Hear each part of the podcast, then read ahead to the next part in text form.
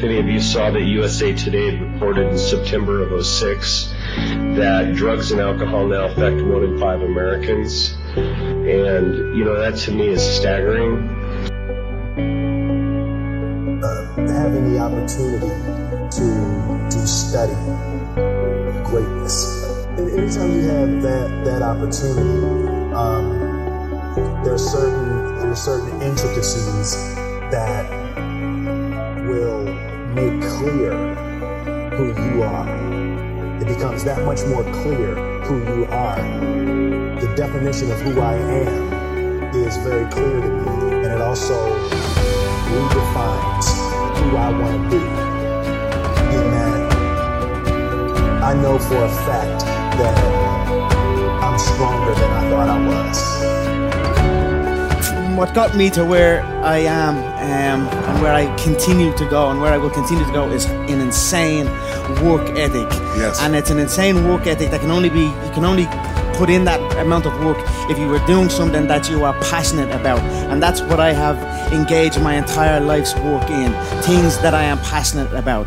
You know, in the entertainment business, I see it a lot, but I also see it in, in business, and I'm sure that it's it's everywhere you know, including government. I've seen people here that are talking about recovery. I think that's very, it's just amazing to see that. It's not this thing that everybody wants to hide from anymore. And even in a case like myself, where I'm a musician and it's, it's been sort of accepted to be alcohol and, and drug related, uh, for me to stand up here and say I don't do drugs, um, I don't drink, and I still play rock and roll, and I still do a lot of creative things. And when I was growing up, the people that I looked up to were musicians, poets, the outlaws, and they looked very much like myself.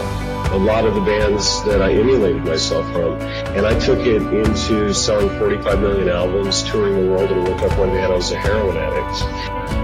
Right? So when, when I go into something, I'm looking for how the quality of this piece could potentially improve lives. But it's all along the way. It's when you make the movie and how you're interacting with people in the process. And, you know, the, the, the concept of improving lives runs through the center of everything I do. And then I realized that the, the, the way to improve lives is to continually improve yourself you cannot fully commit to something if you are not passionate about it. So you, you must look at your surroundings, at, at the things you are involved in, and ask yourself, are you truly passionate about these things? Are you truly want to put every ounce of your being into these things? And I am blessed, truly truly blessed by something. I am not sure what it is, but I am blessed that I was able to find my passions, my passion, the fight game, the whiskey game, the fashion game, the fitness game. Yes. These are my true passions and I am going down these these avenues that these, these, these avenues that the fight game has opened up for me. I'm going down them at 100 mile an hour with no brakes and full confidence in what lies ahead. Period. You can't be scared to die for the truth. The truth is the only thing that's ever going to be constant. And you can't fear what might happen to you if you were to tell the truth. Because what happens to you if you don't tell the truth is worse than telling the truth will ever be. For me, as an addict, one of the first things I heard was, you know, why don't you get it together? And what's your problem? And why can't you just stop? And things like, you know, don't you have any willpower? Then win a belt. Then win the second belt. You know, it's I've continually climbed, and, but I've used I've just used all that that fuel that I'm not supposed to do it, but I'm gonna do it, and I'm gonna outwork everyone that says I cannot do it, and that's what I did, and that's how I rose up and connecting with with with people and and ideas, and you know, it, it's I have a mission statement. So every, every year for probably the past 10 years, I've worked out a mission statement for myself.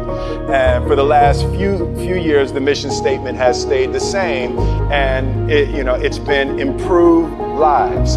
It just doesn't affect just the addict. it affects the family, the extended family, the workplace, and um, even our economy.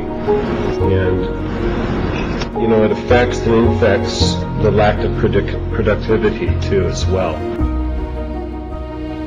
So my, my sister when I was a young kid at around 15 years of age, unsure where I was going, came to me with, with a book, The Secret, and uh, preaching the law of attraction.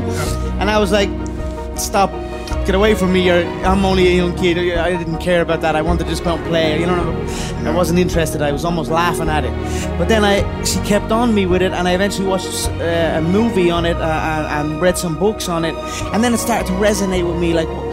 To, to, to keep positive and have belief in where you're going and, and, and you're able to you can almost visually create your entire world no not almost you actually can yes you can and then i was like I'm going to do that and I will do that. And then that's when I began to practice it.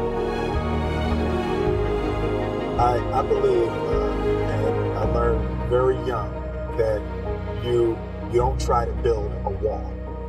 You don't set out to build a wall. You don't say, I'm going to build the biggest, baddest, greatest wall that's ever been built. You don't start there. You say, I'm going to lay this brick as perfectly as a brick can be laid. There will not be one brick on the face of the earth that's going to be laid better than this brick that I'm going to lay in this next 10 minutes. I practice it. I used to drive. We used to drive.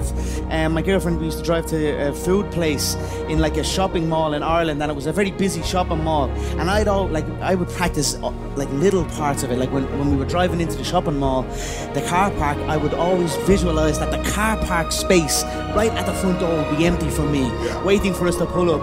And sometimes I'd get it, and sometimes I wouldn't get it. You know, but when I when I got it, I celebrated like I just won my double world title.